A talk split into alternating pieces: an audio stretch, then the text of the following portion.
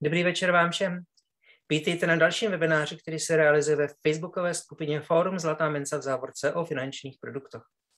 Dnešní webinář je věnován stavebnímu spoření, konkrétně tomu, konkrétně jaká je budoucnost stavebního spoření. Mám pouze jednoho hosta. Je to člověk, který v minulosti působil v řídících funkcích v první stavební sporitelně Miloš Blanárik. Hezký večer. Dobrý večer.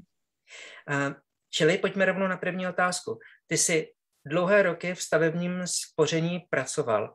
Jak eh, vnímáš eh, aktuální situaci na Slovensku? Tak eh, samozrejme, že tá situácia je diametrálne odlišná dnes na celom bankovom trhu, ako bola pred tými 28 rokmi, 29 v podstate o chvíľočku, kedy sa stavebné sporenie zakladalo v 92. roku na Slovensku. Mm-hmm vznikalo na princípe know-how, ktorý bol prinesený z Nemecka a čiastočne z Rakúska. Ten princíp e, v tej chvíli bol mimoriadne vítaný na Slovensku, lebo treba si uvedomiť, že do roku 1990 fungovala na Slovensku taká komplexná, nie na Slovensku, v Československu vtedajšom, mhm. komplexná bytová výstavba, ktorá zabezpečovala vlastne výstavbu bytov v tej dobe zhruba za 194 tisíc slovenských, československých korún, pardon, eh, v, na jednu bytovú jednotku, ale v tom bolo zahrnuté už aj eh, miesto v škôlke, škola a kompletná vybavenosť toho sídliska. Uh-huh. Takže ten byt reálne nestál ani toľko. A ľudia si ho, buď ho dostávali ako štátny pridelený, takže začali platiť len nájomné, takže tam vôbec nemali vstupný kapitál, alebo sa oni uchádzali v rámci bytových družstiev, ktoré na Slovensku aj v Čechách fungovali. A tam teda museli čakať niekoľko rokov, kým sa teda k bytu dostali. A finálne si ho potom kupovali v, zhruba za ten vstupný vklad rádovo nejakých 15 až 45 tisíc, záležalo od počtu izieb. A na tento vklad bolo možné využiť mladomáželskú pôžičku napríklad, ktorú poskytovala Slovenská sporiteľňa vtedy, ešte štátny podnik a následne samozrejme tí, čo už nemali nárok na mladomáželskú požičku, mohli využiť iný typ pôžičky, ktorý štát poskytoval. Zároveň treba povedať, že v tej dobe sa dokončovalo len na Slovensku, teraz budem hovoriť o Slovensku, 40 až 45 tisíc bytov v bytových domov ročne, plus rádovo 5 až 6 tisíc bytov alebo bytových jednotiek v rodinných domoch. To znamená dokopy ten, e, v tom roku sa postavilo od 45 do 48 tisíc bytových jednotiek. Napriek tomu bol obrovský deficit bytov v celom Československu a samozrejme aj na Slovensku. A potom v roku 90 tento systém podpory financovania, bývania, vôbec celý ten systém komplexnej bytovej výstavby zanikol a vstúpili sme do obdobia, kedy e, zrazu bol jednak nedostatok peňazí a e, prebytok, obrovský prebytok stavebných kapacít, pretože sa prestá, tým, že štát prestal financovať tieto systémy a prestal ich podporovať, tak vlastne tie stavebné kapacity nemali čo stavať a len pre ilustráciu v roku 94-95 sa ukončilo na Slovensku 5 tisíc bytov a nejaké drobné.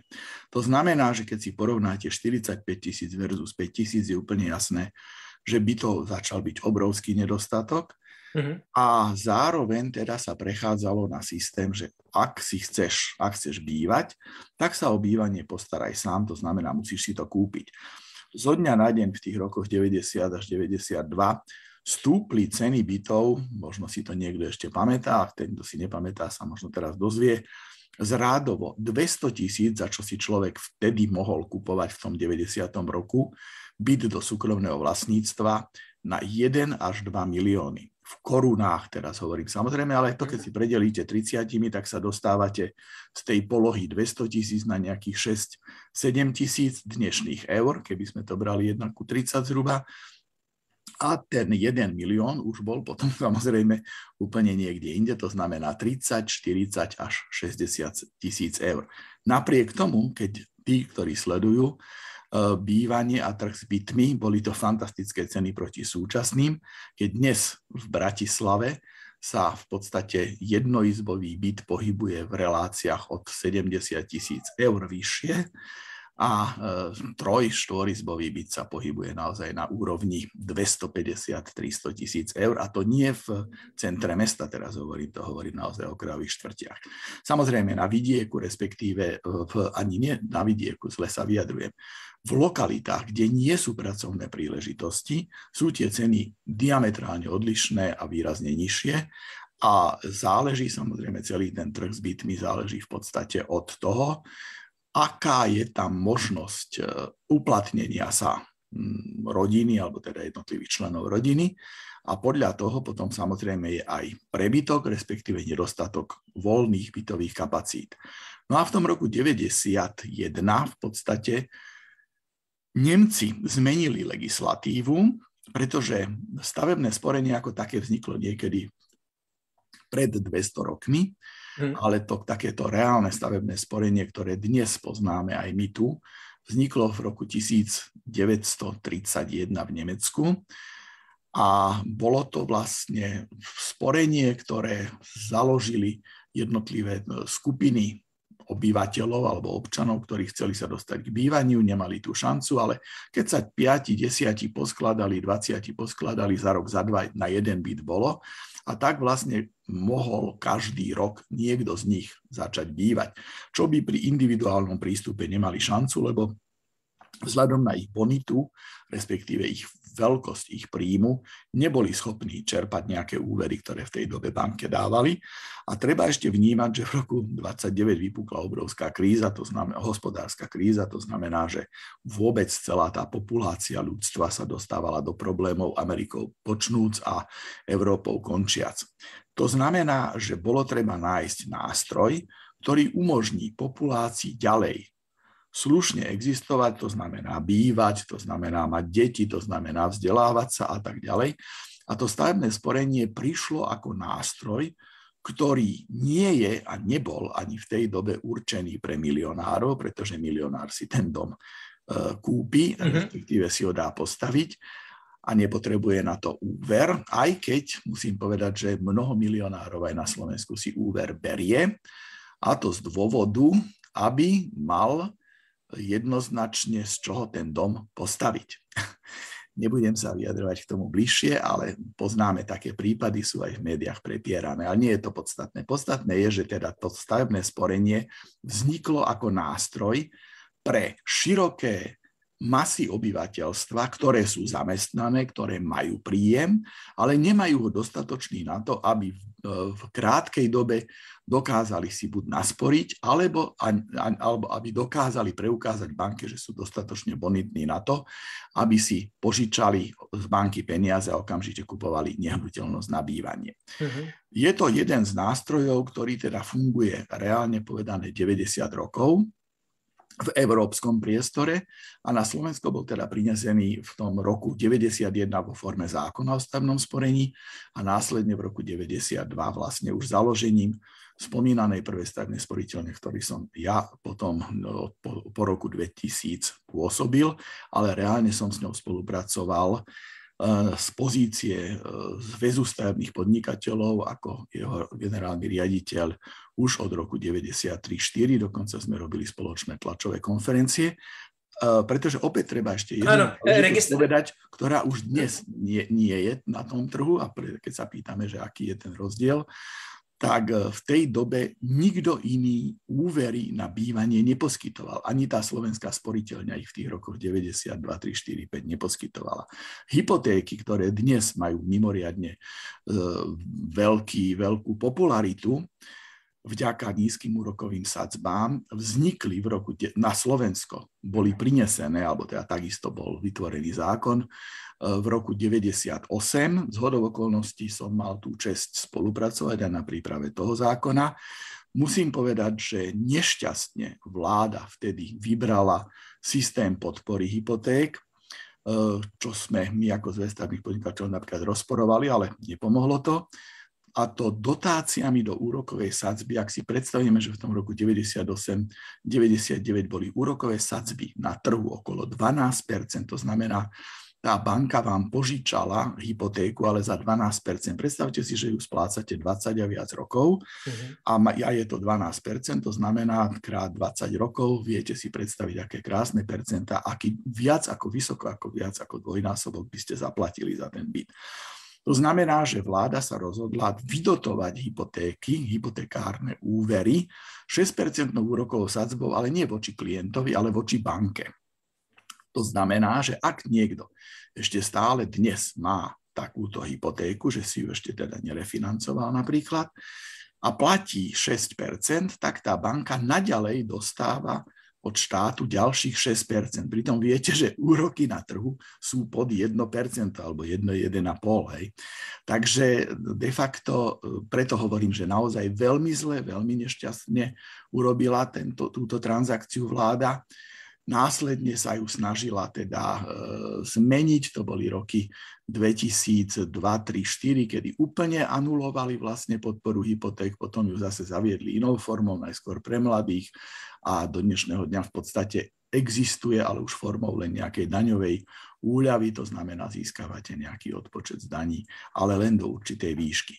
Ale fyzicky, keď si predstavíme, že e, ako sa ten trh vyvíjal, tak stavebné sporenie bolo založené zákonom v tom roku 92 ako e, sporenie, kde maximálny rozptyl medzi e, úrokmi na vklady a úrokmi na úvery môže byť 3 a zároveň si stanovili, že úroky na vklady budú 3% Je fakt, že v tej dobe úroky na vklady v bankách ste dosahovali 16 až 40% dokonca tri tie známe banky, ktoré tých 40% poskytovali, potom skrachovali a obdobne v podstate ako s tými nebankovými inštitúciami do dnešného dňa môžu mať klienti výraznú stratu, pretože tie peniaze už nikdy neuvideli, keď si tam tie peniaze vložili a 40% očakávali, lebo v tej dobe ešte nefungoval ten systém ochrany vkladov cez fond ochrany vkladov.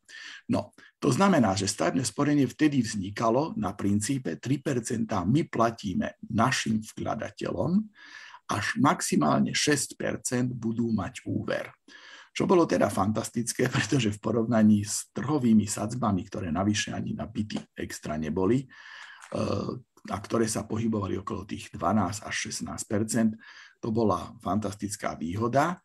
A musím povedať, že e, práve teda prvá stavebná sporiteľňa, ale v tej dobe už fungovala aj VUB Vistenrod, tak sa volala vtedy tá stavebná sporiteľňa. Bola to v podstate takisto spoločná stavebná sporiteľňa joint venture medzi e, dnešnou bankou VUB, alebo vtedajšou, aj keď dnešná banka VUB už je samozrejme talianský subjekt, alebo teda, teda vlastníkom je, je talianska banková sieť a Wistenrod de facto od tejto banky následne po roku 2000 odkúpil celý jej podiel a stala sa 100% vlastníkom skupiny Wistenrod.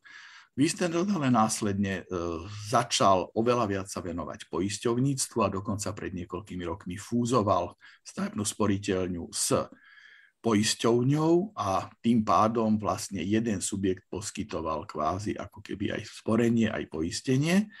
No a e, vieme, že v súčasnosti vynáša to poistenie zrejme podstatne viacej, tak sa Listenrod rozhodol, že sa bude venovať predovšetkým poisteniu a stavebné sporenie odchádza tam úplne do úzadia ale zároveň v tom roku 2001 vzniká tretia stavebná sporiteľňa a to bola stavebná sporiteľňa ČSOB, ktorá do dnešného dňa na trhu je.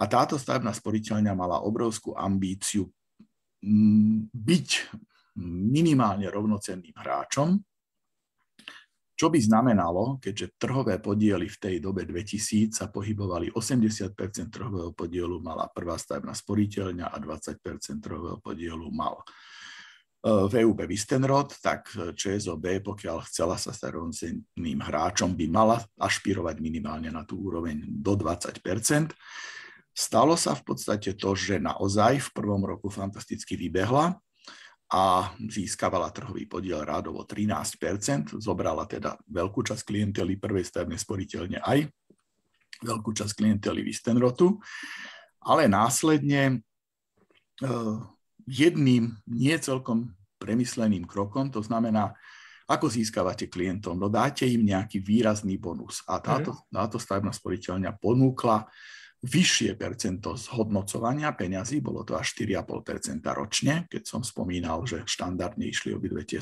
stavebné sporiteľne na 3% versus 6% uh-huh. pri úveroch, tak e, táto stavebná sporiteľňa ponúkla až 4,5%, čo samozrejme je fantasticky lákavé, pretože tie úroky už tam sú garantované a všetko vám pekne bežká, ale zistili, že ono to finančne nie je také jednoduché a tým pádom potom tento produkt zavreli čo zase znamenalo úbytok klientov a vlastne sa dostali zhruba do vyrovnanej pozície z VUB Vistenrod, zhruba sa pohybovali obidve okolo tých 10% trhového podielu, čo je prekvapivé, prvá stavná sporiteľnosť si stále držala 80% podiel. A teraz sa vrátime k jednej zaujímavosti. Viem, že možno by si sa chcel už opýtať niečo úplne iné, ale... Ne, tady, tady ta historie je docela ne, zajímavé ji vědět a málo kdo ji poví. Jasne, pokračujem, pokračujem teda v tej genéze. Takže uh, stavebné sporenie de facto m, začínalo rozbeh v ére Mečiarovej vlády. A uh, vzhľadom na to, že bolo jediné, ktoré financovalo bývanie až do toho roku 98-99 reálne povedané. Aj štátny fond rozvoja bývania zákonom vznikol 96, ale začal financovať bývanie e, vo veľmi obmedzenej miere vzhľadom na obmedzený rozsah zdrojov, ktoré mal v 97. 8. roku. A e, vláda vtedajšia mala pocit, že príliš veľa investuje do štátnej prémie, ktorou podporovala, lebo to stavebné sporenie ešte má taký benefit, že okrem toho rozptylu, ktorý bol zo zákona, stanovený na tie 3%, teda maximálnej marže e, pre stavebné sporenie, tak zároveň je to stavebné sporenie podporované štátnou prémiou, ktorú ale nedostáva banka, ale dostávajú sporiteľia. Toto mm, sa vláde prestalo páčiť, lebo stále mala pocit, že tie stavebné sporiteľne práve zneužívajú tú prémiu a neboli ochotní, a myslím si, že mnohí z tých predstaviteľov následnej, následných Dzurindových vlád, predovšetkým vtedajší potom, potom minister financí, ktorý tam fungoval, e, známa postava Slovenska. Do dnešného dňa si myslím, že je presvedčený o tom, že tie stavebné sporiteľne odčerpali tú štátnu prémiu ale oni ju v podstate len spravovali a mali ju klienti rozpísanú na svojich kontách, čiže stavebná sporiteľňa s tou štátnou prémiou nenarábala. Ale bez ohľadu na to, proste vznikol takýto nejaký odpor voči stavebnému sporeniu v 97. ešte za tej Mečiarovej vlády a rozhodli sa, že zásadným spôsobom vstúpia do systému stavebného sporenia a to zrušením systému tzv. priateľských sporiteľov. Priateľský sporiteľ je klient, ktorý dlhodobo ukladá zdroje do stavebného sporenia, získava úroky za tieto vklady a získava aj štátnu prémiu, ale zatiaľ si úver nečerpal. Ak si predstavíme napríklad dnešné ceny bytov, že sa naozaj teda pohybujeme niekde na úrovni 200 tisíc eur, a priemerná mzda sa pohybuje niekde, hrubá mzda sa pohybuje niekde nad tisíc eur, v rámci Bratislavy je to viacej a v rámci Slovenska je to v priemere okolo tej tisícky, tak e, si vieme predstaviť, že 200 mesiacov hrubej mzdy by človek musel odložiť na to, aby si kúpil byt. Hrubú mzdu nedostáva, dostáva minimálne o 30% nižšiu, to znamená, by to nebolo 200 mesiacov, ale už by to bolo pomaly 300 mesiacov. No a 300 mesiacov pri štandardne 12 mesiacoch ročne trvá 25 rokov, kým by si človek nasporil. To znamená, že ak by sa rozhodol 20-ročný človek, že sa chce stať partnerom nejakej dámy alebo aj oženiť, čo už dnes nie je teda až také lukratívne, ale v princípe chce mať deti, chce sa osamostatniť, tak v 45 keby si ten byt mohol kúpiť a nie som si istý, že by v 45 mu to rozhodnutie ešte vydržalo a dokonca, že by tie deti teda naozaj išiel robiť. Či by tá Takže, dáma vydržela. Uh, aj dáma, či by vydržala, samozrejme. Ale ja si myslím, že to rozhodnutie musí byť spoločné v každom prípade. Hej. No ale v princípe To znamená, že to stavebné sporenie je tu na to, aby človek mohol začať sporiť skôr, to znamená, nemusí čakať do 25 preto napríklad existujú aj také produkty ako Junior Extra v tej prvej stavebnej sporiteľni a myslím, že aj ČSOBčka má nejaký kľúčik alebo niečo podobné, čím motivuje rodičov, aby začali sporiť dieťaťu skôr, čiže dieťa, keď už má tých 18-20 rokov, už má nejaký základ na sporení. Určite to nie je 200 tisíc, ale je to nejaký základ. A tie stavebné sporiteľne ponúkajú už od roku 95 alebo 6 ponúkajú tzv. systém medziúverov. To znamená, že človek si môže zobrať úver, aj keď naň ešte tej matematike, ktorá začala platiť v tom roku 1931, to znamená, keď si nasporíš tých 50%, môžeš si zobrať úver, tak e, v tej matematike nemáte ešte 50% nasporené, máte podstatne menej, ale v princípe si môžete zobrať ten medziúver, ktorý stále má relatívne akceptovateľné úrokové sadzby a de facto bežíte v tom medziúvere, až kým si nedosporíte do tej polovice cieľovej sumy alebo tretiny cieľovej sumy, lebo tie parametre si tie stavebné sporiteľne už upravili, takže stačí 20-25% cieľovej sumy. Preklopíte sa do stavebného úveru a ďalej splácate s garantovanou úrokovou sadzbou. Tam sú niekoľko, niekoľko zaujímavostí v celom tom. V celom Takhle tom... jenom vlastně, co se, jaké, eh, co se stalo, že vlastně eh, oni to zatrhli a tím pádem se nějak zásadně skomplikovala ta situace? No, jasné. To znamená, že keďže títo ľudia, eh, ktorí princípe aj ty alebo ja, pokiaľ by sme v tej chvíli boli uzatvárali zmluvu o stavebnom sporení, tak by sme e, museli nutne využiť túto zmluvu o stavebnom sporení na bývanie.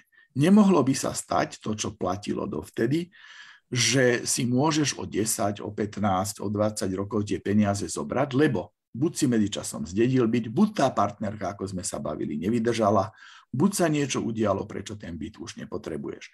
To znamená, že si viazaný. A ak si raz viazaný na to, že to musíš použiť na bývanie, je to obrovská blokácia, lebo nikto z nás, a teraz pred chvíľou som pozeral aj televízne noviny, kde tiež nejaká pani e, išla s tribulom po horách a povedala, že korona ju naučila, že nevie dňa, a e, hodiny, dokedy s tým partnerom bude žiť. Išli obidva, je to do okolnosti teda známy, známa celebrita, jeden aj druhý. A toto je práve to, že vy neviete, čo sa vám v živote udeje zajtra, nie je to o rok, o dva, o 10, o 15. A touto zmenou de facto odplašili, alebo teda nastrašili, než odplašili, nastrašili ľudí, že pozor, ak by sme si my uzatvorili stavebné sporenie, nebudeme ho môcť nikdy v živote použiť na nič iné ako na bývanie. To bola obrovská blokácia.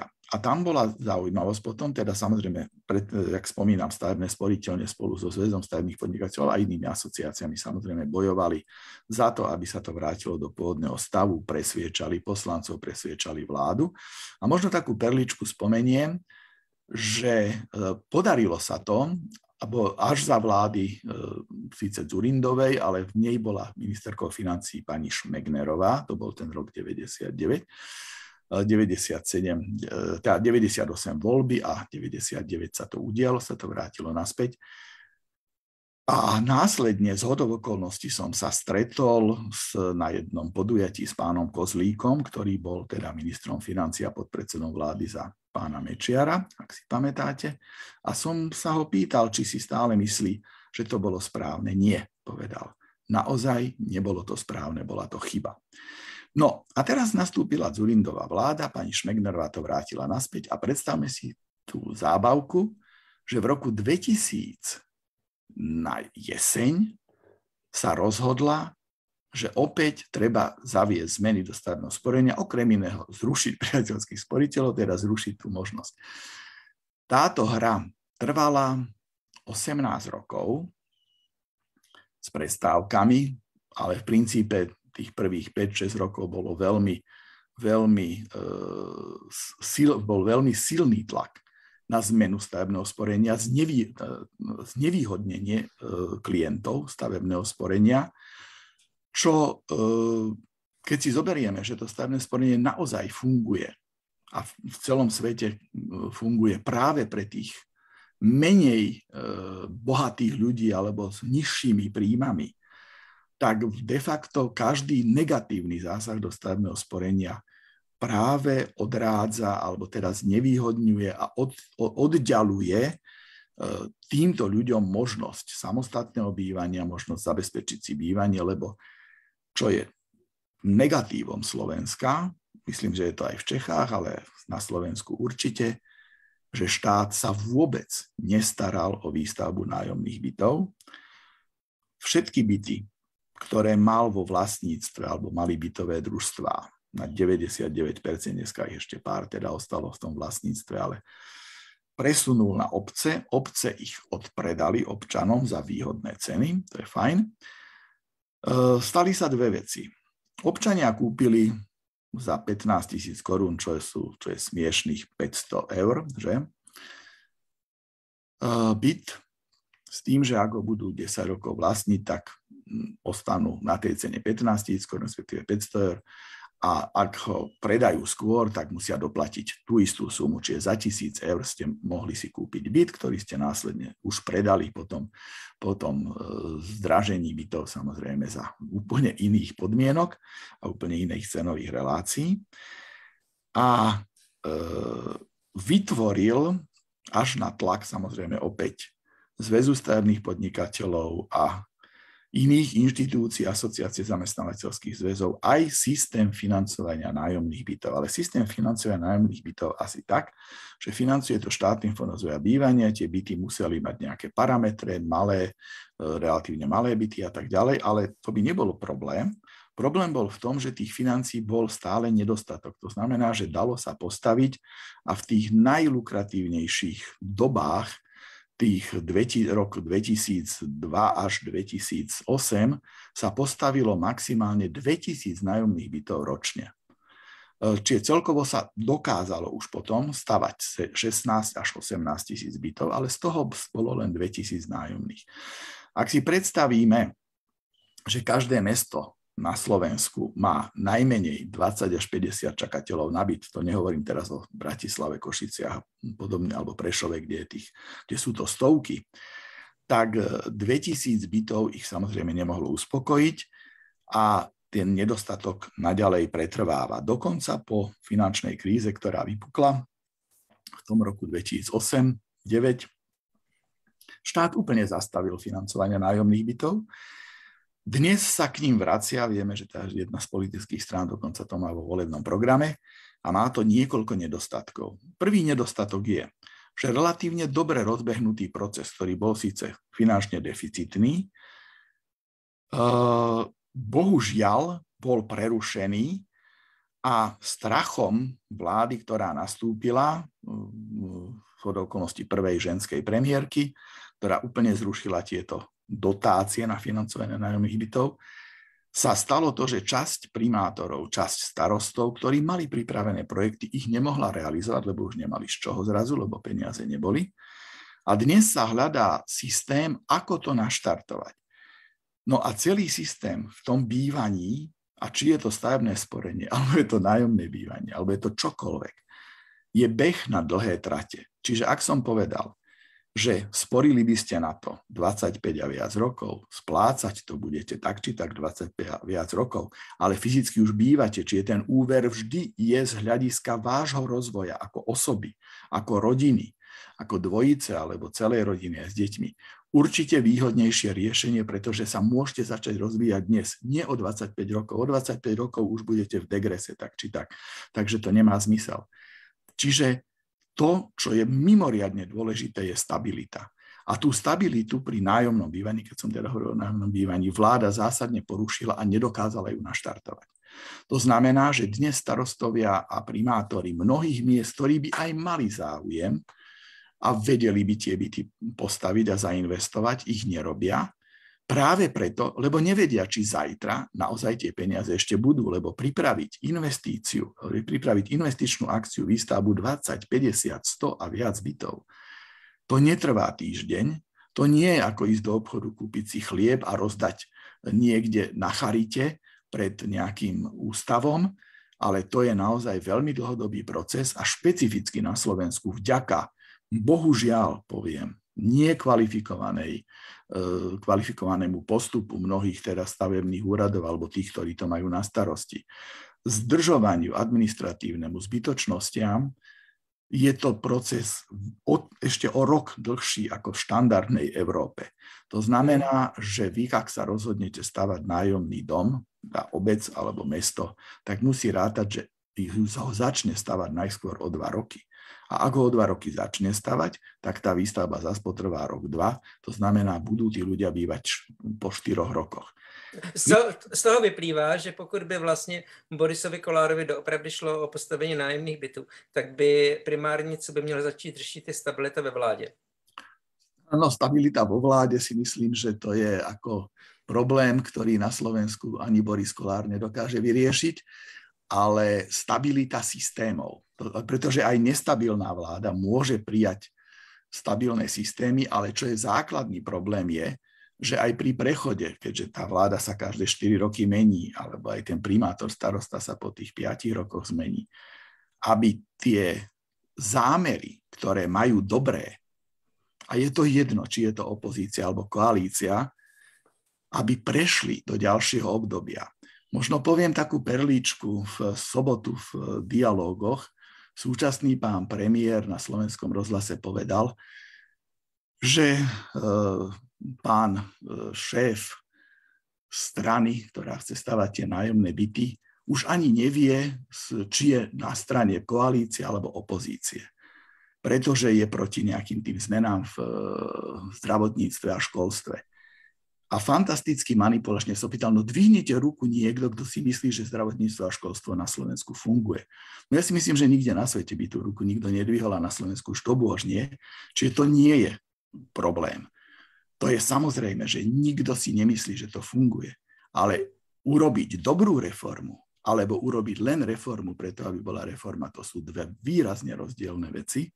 A ako náhle tá reforma nie je dobrá a nie je naozaj oddiskutovaná s ľuďmi a nie je pre ľudí, a to je to, čo poškodilo aj stavebné sporenie práve z rúk, z rúk a z pera pána Mikloša, niekoľkonásobne a následne samozrejme aj ďalší páni, ktorí sa vo vláde vyskytovali, sa pričiňovali, tak e, to je tá vec, ktorá, ktorá poškodzuje tento národ, poškodzuje v podstate tento štát, pretože vy nemôžete sa pozerať, či ste z opozície alebo koalície, ale či je návrh dobrý. Mm-hmm. A môžem povedať, že keďže mám už nejaký ten vek a zažil som teda aj tú éru pred, tak sa mi nestalo ani v tej ére pred, samozrejme som nebol v žiadnych čelných pozíciách, ale sa mi nestalo, že by niekto niečo navrhol a hlasoval proti tomu. A keďže vďaka e, tomu, že som chodieval do výborov sociálneho, finančného, hospodársko-právneho. Chodievali sme prezentovať e, zámery stavebného sporenia, čo to dokáže, aby tí poslanci, keď budú hlasovať o tých zmenách, vedeli, o čom hlasujú a v čom je to proti ľuďom, tak som zažil aj to, že poslanec, ktorý navrhoval, bol z opozície a navrhoval uznesenie, pretože bol spravodajca daného zákona, tak zároveň hlasoval proti nemu. A to som zažil nieraz. A verte mi, že to je absolútny paradox tejto demokracie, v ktorej žijeme, pretože ak je niečo dobré, a je to opäť úplne jedno, kto to navrhuje, akej farby pleti, akého vierovýznania, akej národnosti, z akej strany alebo nestrany, ak je to naozaj niečo dobré, čo pomáha. A to je tá kontinuita, o ktorej hovorím. To znamená, ak ja naštartujem proces, ktorý bude ľuďom pomáhať, tak ho musia prevziať aj ďalšie vlády a nie tak, že ho zdegradujú, ale naopak ho posilnia. A potom mhm. môžeme hovoriť o rozvoji čohokoľvek na Slovensku, pretože potom to Slovensko môže prosperovať. Uh-huh. Uh, já se, pojďme, uh, máme 25 minut do konce. Uh, uh, čili ta aktuální situace, kdyby si ji měl schrnout, jak podle tebe vypadá stavebné sporenie na Slovensku dnes? Stavebné sporenie dnes je v obrovskom konkurenčnom boji. Samozrejme vzhľadom na to, že tá banka E, stavebné sporenie ako taký uzavretý proces. To znamená, ono neobchoduje, nemá úverové karty a nemá neviem aké fondy XY, mm. na ktorých by lákalo ľudí, aby tam vkladalo peniaze a platili vysoké poplatky, čo sa bežne teda deje na tom finančnom trhu. ale e, obchoduje na tom princípe, ja zhodnocujem tvoje peniaze, ty, si, ty mi ich zveríš, ja ti garantujem, že ich dostaneš naspäť zhodnotené a my ti zase poskytneme úver za výhodných podmienok. Po tom roku 2010 začali úrokové sadzby rapidne klesať a dokonca sa aj v tých hypotékach aj vo všetkom dostali aj pod tie sadzby, ktoré teda poskytovalo predtým stavebné sporenie. Čiže samozrejme stavebné sporenie sa prispôsobilo a dnes poskytuje úvery hruba niekde v úrovni 1,5 Samozrejme sú aj drahšie, sú aj lacnejšie, to záleží od toho, že aký je ten klient a tak ďalej, akú má zmluvu, kedy si uzavrel, ako dlho trvala a teda. Čiže je v, nie je už v tej výsostnej pozícii, že by bolo jediné, ktoré financuje bývanie, čo je na jednej strane dobre. Na druhej strane samozrejme, že musím to povedať ako to je, tie banky sa vzájomne kanibalizujú, to znamená, ak jedna navrhne úrokovú sadzbu za 0,5%, na druhý deň ďalšia navrhne za 0,4% a podobne. To samozrejme znamená, že niekde tie banky, lebo nikto nebude vkladať peniaze do banky, ktorá by nebola zisková, čiže niekde tie banky ten zisk musia získať. Môžu ho získať na finančných trhoch, vieme však, že tie sú mnohokrát aj rizikové, čiže musia mať aj nejaké garantované veci. A to sú práve to, čo som povedal, samozrejme sú to poplatkové politiky, sú to rôzne veci, ktoré teda dokážu operovať. A to stavné sporenie má obmedzenú, obmedzenú mieru, kde sa vie takto pohybovať. Hm ale tiež hľadá samozrejme možnosti mm-hmm. tak, aby tomu klientovi vyšlo v ústretí. Mm-hmm. To znamená, ak sme pred tými 10-15 rokmi stavebné sporenie poskytovalo 30-35 tisíc úverov len naša banka, to znamená celé stavebné sporenie 40-50 tisíc úverov ročne na bývanie, tak dnes poskytuje zhruba E, tých 20-25 z tohto objemu, ktorý hovorí. Na druhej strane treba si povedať, opäť sa vrátim k tomu pôvodnému vzniku v 31. v Nemecku a aj tomu know-how, ktoré vlastne na Slovensko priniesli tí Nemci. Oni nikdy nepredpokladali, že stavebné sporenie bude jediným zdrojom financovania bývania, to znamená, oni očakávajú. Sporiteľ si sporí stavebného sporení, to sú jeho vlastné vklady.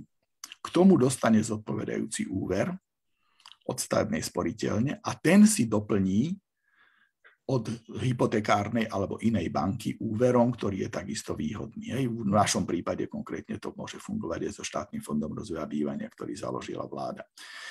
A e, to znamená, že tá kombinácia zdrojov je zaujímavá aj v tej polohe, že si, že si môžete vybrať takú najvýhodnejšiu kombináciu a mnohokrát to ľudia hľadajú. Čiže ak mám povedať ešte taký ten dovetok, lebo ja som spomenul, že takáto hra s tou vládou trvala 18 rokov, tak bohužiaľ k 1.1.2018 sa vláde podarilo zmeniť. Z okolností to bola vláda sociálna, teda mala byť sociálna, e, podarilo zmeniť stavebné sporenia, opäť zrušili okrem iného principiálne e, priateľských sporiteľov a zaviedli ďalšie nejaké úpravy, predovšetkým čo sa týka štátnej prémie. A keď si predstavíme, že to stavebné sporenie je jedným z fantastických generátorov vkladov a zdrojov, ktoré môžu plynúť do bývania, tak práve tým zrušením priateľských sporiteľov a obmedzením štátnej prémie pre ľudí, ktorí majú príjem nad 1300 eur, povedzme, tak pre nich to znamená, že oni už nezískajú to zhodnotenie, nezískajú potom ten úver, treba nezískajú tú štátnu prémiu. Takže títo ľudia nebudú až tak investovať do stavebného sporenia a to stavebné sporenie získava aj menej zdrojov. Opäť zásadná chyba, ktorú si vtedajšia vláda neuvedomila a dnešná vláda v tom samozrejme pokračuje, lebo je to výhodné, čím menej peniazy dáme, tým lepšie si myslí. Nie je pravda. Ak chcem niečo získať, vždy musím investovať.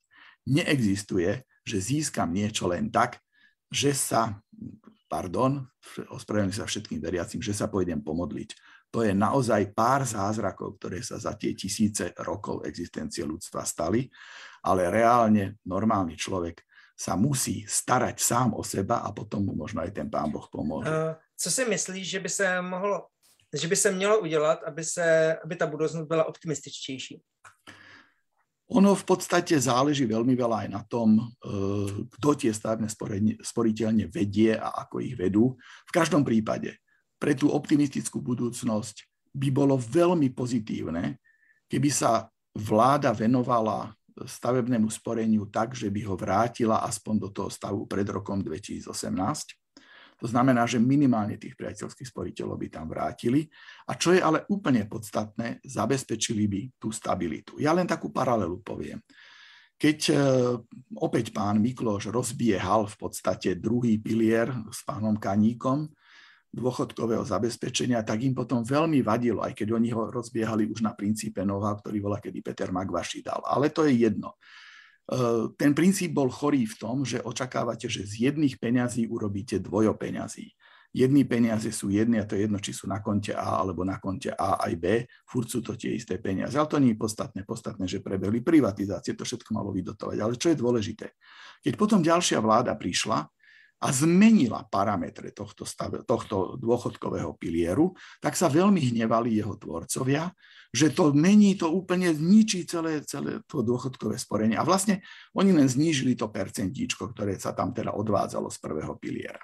No a presne to isté sa deje v akomkoľvek finančnom produkte. To znamená, ak ja zasiahnem do dlho, dlhodobého, kvalitného finančného produktu, akým stavebné sporenie bez osporu je, negatívne zasiahnem v neprospech klientov, lebo si myslím, že vtedy budem génius, keď to takto urobím, tak samozrejme, že ho poškodím.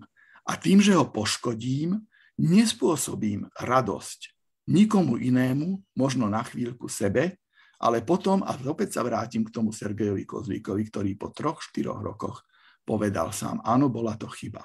A títo páni, keby naozaj sa venovali tomu, z čoho Slovensko môže prosperovať a ako môže prosperovať to bývanie a ako sa môže to bývanie financovať, tak by jednoznačne dospeli k tomu, že treba tie parametre zastabilizovať a vrátiť ich aspoň čiastočne do polohy, kedy budú jednoznačne benefitom pre tých nižšie príjmových obyvateľov ktorí naďalej na to čakajú, využívajú to.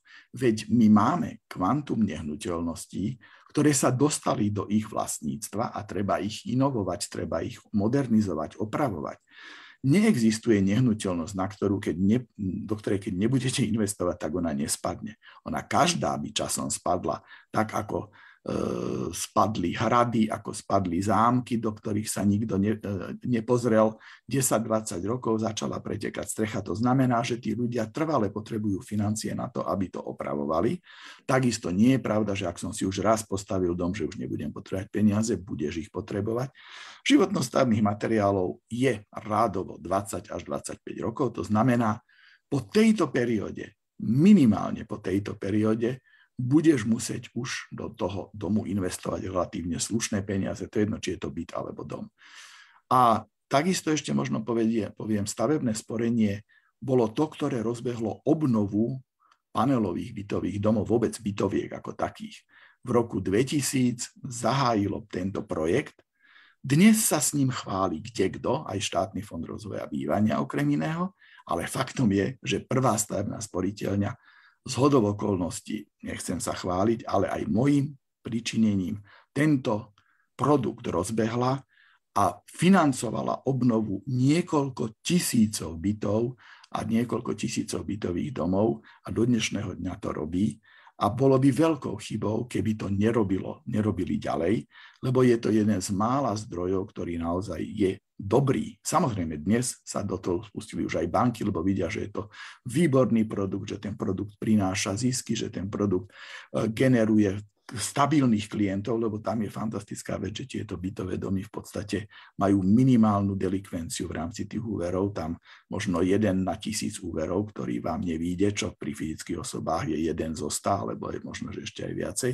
Takže a to je výborný produkt a navyše to pomáha všetkým parametrom, ku ktorým by e, táto zemegula mala smerovať, to znamená znižovaniu energie, je to krajšie, je to bezpečnejšie, Môžete si upraviť aj okolie toho domu, to znamená, že majú sa deti kde hrať, takisto tam môžete riešiť spolu s obcov rôzne produkty a projekty, ktoré sa dajú upraviť, či sú to detské ihriská, alebo sú to zábavné parky, alebo sú to parky pre seniorov, nakoniec financovanie domovou dôchodcov, takisto jeden z produktov, ktorý môže stavebné sporenie fantasticky realizovať. To znamená, je tu obrovské množstvo, to nájomné bývanie som preto tak rozoberal lebo v roku 2005 sme projekt nájomného bývania e, možno trošku realistickejší, ako predložil pán Kolár, predložili ešte vtedajšiemu e, pánovi Zurindovi a Miklošovi, následne Ficovi. Máte ktorý rok? 2021. Udialo sa niečo? Nie. To znamená, že prešlo... Predložili ste ho Borisovi Kolárovi?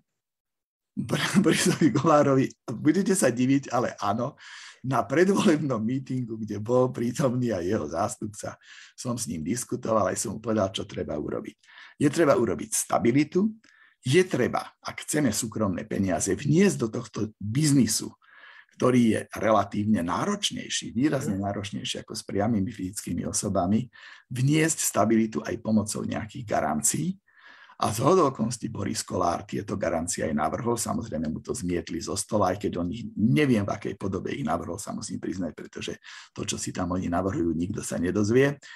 Ale fyzicky viem, že to realizoval, lebo to pre, odznelo aj v médiách a je otázka, ako sa, to, ako sa to ďalej dostane. Ale v každom prípade na Slovensku sú zdroje na to, aby sa stavalo viacej bytov, čo nie je a čo treba si uvedomiť, nemáme vôbec žiadne voľné kapacity na to, aby sme takéto niečo robili. Ani výrobne, čo sa materiálu týka, ani stavebné, pretože od roku 2000 v podstate sme prestali vzdelávať stavebné profesie. To znamená, my nemáme učňovské školy, to je pár kusov klampiarov, pár kusov inštalatérov, ktorí ročne končia a sú to desiatky ľudí, ktorí odchádzajú každoročne do dôchodku a vám dnes robia na stavbách kuchári, mesiari, šašníci, možno aj kaderníci nejakí. Zoberte si ešte nejakú inú profesiu, zdravotní bratia a zdravotné sestry, ale tie máličko, hlavne tí bratia. To znamená ľudia, ktorí vyštudujú niečo a skončia v tej starnej profesii, lebo im to vynáša viac, ale zase treba uvedomiť, ak niekto obkladá 10 rokov a 4 roky sa to učil a mal prax a mal všetko, dnes sa zavádza duálny systém, ale prosím pekne, veď ten tu živ, odjak živa bol. Ešte keď poviem, že môj detko bol kachliarský majster, ktorý každoročne mal učňov a mal samozrejme aj tovarišov a vyberal si a učil ich a vzdelával ich. To boli samozrejme prvá republika, Československá. Ale my hľadáme a ťažko nachádzame niečo, čo tu 200 rokov funguje na svete a my to dnes objavujeme. To znamená vrátiť sa k tomu, čo už bolo odskúšané a prinieslo to úspech. Nehľadať niečo, čo nebolo odskúšané a bohužiaľ, aspoň zatiaľ to tak nevidím, že by to nejaké úspechy prinášalo. A predovšetkým urobiť v investičnom procese, ktorý je výstavba bytov, ich správa, ich údržba a ich obnova urobiť absolútnu stabilitu na niekoľko desiatok rokov. Čiže ak vláda povie, že budem investovať do nájomného bývania 100 miliónov ročne, tak to musí byť nie, že tento rok, ale aj budúci, aj ďalších 5, aj 10, aj ešte 20 rokov, pretože tí, čo dnes začnú robiť projekty, reálne budú tých 100 miliónov potrebovať až o 2, 3, možno viac rokov. Takže asi toľko k tomu, čo by bolo treba. Určite investičný proces si vyžaduje stabilitu. Každá nestabilita vedie k tomu, že vám potom ostanú stáť niektoré budovy, ktoré dnes sú do dnešného dňa dokončené, lebo ho postihla kríza XY alebo nestabilita XY. Zeptám se teď trošičku, jak by like by se zeptal, že a je toto všechno v dnešní době vůbec třeba? Nestačí, když eh, se budeme spoléhat na hypotéky a na banky, které lidem půjčí peníze, lidé si zaplatí a z toho budou, eh, ne, nedají se ty, ta výstavba budovat i takto? No, ona sa takto buduje od roku 90. Hej, to znamená, že v podstate od roku 90-30 rokov sa už všetky byty stávajú len do osobného vlastníctva. Ešte raz, aby som teda neklamal, za tých 15 rokov sa postavilo zhruba nejakých 20 tisíc nájomných bytov tak e, ak si myslíme, že z dvoch miliónov e, bytových jednotiek, ktoré sú na Slovensku, alebo teda v bytových domov je to 900 tisíc bytov, je 20 tisíc nejaké číslo, ktoré je zaujímavé, tak je to málo. Určite kvôli mobilite pracovnej sily potrebujete mm. nájomné byty.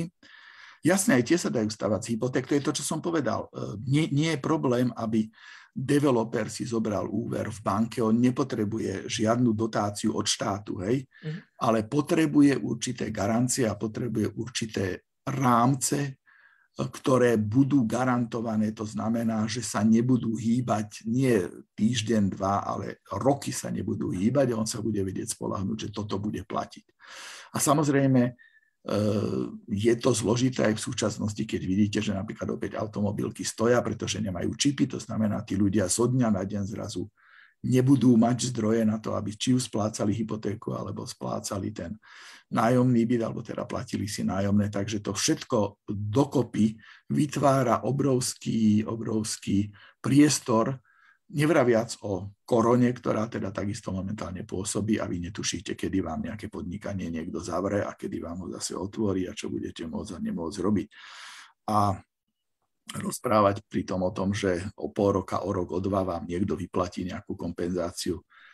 To naozaj áno, samozrejme štát má 30 dní na rozhodovanie, potom 30 dní na schváľovanie, potom 30 dní na napísanie listu a potom prejde rok, ale reálne povedané v biznise takéto niečo nefunguje, tam musíte uh, konať mm-hmm. zo dňa na deň musíte dávať kvalifikované rozhodnutia, musíte byť dobrý, musíte mať dobrý tím, dobrý tím, ktorý tomu rozumie, hmm. ktorý vám vie pripraviť veci, poradiť, lebo ak ho nemáte, tak urobíte zlé rozhodnutie a v tom prípade e, to je na škodu. A to mhm. isté sa týka štátu. Štát je jeden obrovský podnik a na všetkých miestach by mali sedieť kvalifikovaní. Neviem, koľko si mal rokov, keď bol ten 90. rok, či 89. Však to je od... 19. O týždeň máme 17. novembra, ak sa nemýlim, nie o 10 dní, lebo dnes je 7. Ozaj dneska však oslavujeme v osre. Uh... Takže, takže, takže uh, určite sme neštrngali za to, aby na jednotlivých miestach sedeli nekvalifikovaní ľudia. Mhm. Je tady otázka, Marcel Mandatory se ptá, že není lepší, když, budou na, když, když bude nájemné bydlení poskytovat budou poskytovat soukromé osoby a firmy, kdy stát něco dobrého dlouho, něco do, dobře dlouhodobě spravoval? Uh, štát uh, sú ľudia. To znamená, pokiaľ máte kvalifikovaných ľudí, a je to úplne jedno, v akej ste firme, to znamená, či v štátnej alebo súkromnej, tak uh, to viete spravovať kvalifikovane. Pokiaľ ste, bohužiaľ, nie kvalifikovaní, tak opäť je to úplne jedno, či sedíte v súkromnej firme alebo v štátnej a výsledok je zlý. Čiže vrátim sa k tomu. Uh, určite tá, tá, tá cesta, ktorú sme my ponúkli pred tými 16 rokmi, v tom 2005 na jar, to znamená, je to už viac ako 16 rokov, aby sa financovalo nájomné bývanie zo súkromných zdrojov, zo súkromných je myslené z bankových, z, práve z tých e, doplnkových dôchodkových alebo teda druhého piliera dôchodkového, kde sú nasporené obrovské milióny alebo miliardy a tie sú vlastne určené na dlhodobé zhodnocovanie. To znamená, že oni naozaj na 30, na 40 rokov môžu tie zdroje ponúkať. Tak e, je to, je to práve tá cesta, odkiaľ by sa to malo financovať, ale vy musíte mať e, na to investorov, ktorí sa do toho pustia, to znamená tých developerov. A pokiaľ developer dnes v Bratislave z fleku predá e, meter štvorcový za 3000 a viac eur, tak prečo by mal stavať nájomné, kde tá návratnosť pri takejto sume by bola výrazne, ale výrazne dlhšia, ako si on predstavoval. To znamená, toto je, a tam je teda potrebné nájsť mm-hmm. tú, ko, tú kooperáciu medzi štátom, ale rozumnú kooperáciu a medzi tým súkromným developerom, lebo opäť sa vrátim, v tom roku 95-6 naozaj sa tu premlelo niekoľko amerických investičných fondov, ale oni minimálnu investíciu, ktorú v tej dobe ponúkali, bola 100 miliónov dolárov chodili za mnou ako za generálnym riaditeľom zväzu. Ja som im nevedel ponúknuť, okrem jadrovej elektrárne Mochovce, ktorá sa ale vtedy ani náhodou neplánovala, že sa bude pokračovať, lebo všetci boli stále proti. Až nakoniec sa začalo pokračovať, až sa pokračuje do dnes, tuším, a neviem, či sa aj dopokračuje, ale fyzicky v každom prípade nemali sme tieto investície, nebolo nič pripravené a na takéto peniaze samozrejme čaká, e, čakajú aj, alebo tieto, tieto peniaze dokážu ponúknuť aj naše domáce e, dôchodkové alebo poisťovacie fondy, samozrejme aj banky, to čo som mhm. povedal. Mm. Čiže je to len otázka, aby sa vytvorila garančná schéma, ktorý, ktorá im umožní. A túto garančnú schému opäť len tak e, na Margo poviem, že sme v roku 2000 vytvorili so štátom. Slovenská záručná rozvojová banka nám vtedy garantovala vlastne tú obnovu bývania a keď sa zistilo, že vlastne to nie je potrebné garantovať, lebo naozaj tam je fantasticky malá delikvencia tých úverov, tak vlastne tá banka postupne stratila ten náš interes a dnes tie stavebné sporiteľne poskytujú na tú obnovu a myslím, že to poskytuje už aj iné, iné banky bez akejkoľvek špeciálnej garancie. Zložíte tam 3 mesačné splátky vlastne na nejaký účet a tým pádom získavate úver a bežká to. Takže je to len otázka, aby sa to rozbehlo a je to otázka, do akej miery celé to prostredie bude korektné, a bude, e, mať, e, bude schopné vytvoriť teda e, tieto investície pre tých ľudí tak, aby boli na cenovo priateľné. A teraz nehovorím o sociálnych bytoch, teraz hovorím o bytoch pre normálne zarábajúcich ľudí. To znamená, naozaj to nemusí byť 120 eur to nájomné. A čo sa týka tých súkromných bytov, ktoré sa pani pýtala, áno, samozrejme, je niekoľko tisíc ľudí, možno niekoľko desiatok tisíc ľudí, ktorí vlastnia 2, 3 a viac bytov. Je otázka, do akej miery tieto byty sú prenajímané mm, legálne, do akej miery sú prenajímané z ruky, z ruky do ruky, ale fyzicky uh, oni Uh, viete, keď idete, bol som, som pôsobil aj v americkej firme a prišiel som do prvého supermarketu, zobral som si katalóg a tam bolo, v tom katalógu bolo 400 apartmánov, ktoré som si mohol vybrať. A vlastnili to samozrejme developerské spoločnosti. To nevlastnil jeden apartmán Joško, druhý hmm. Miško, tretí Fede. E, e, upozornení, máme poslední dve minúty. Posledné dve minúty. Takže, takže aj to samozrejme, to sa dnes deje. Takéto nájomné byty sú. Ehm, málo kto si ich môže tak jednoznačne dovoliť.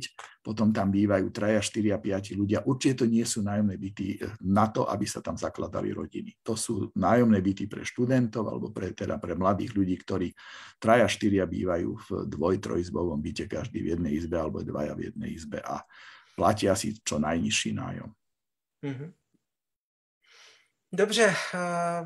Je něco, co by si tak za minutu ještě úplně na závěr, že nějaké poselství, které by si chtěl říci?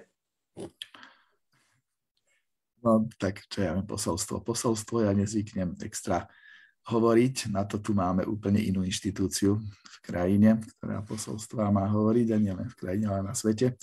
Ale fyzicky e, určite, no, ešte raz sa vrátim k tej myšlienke.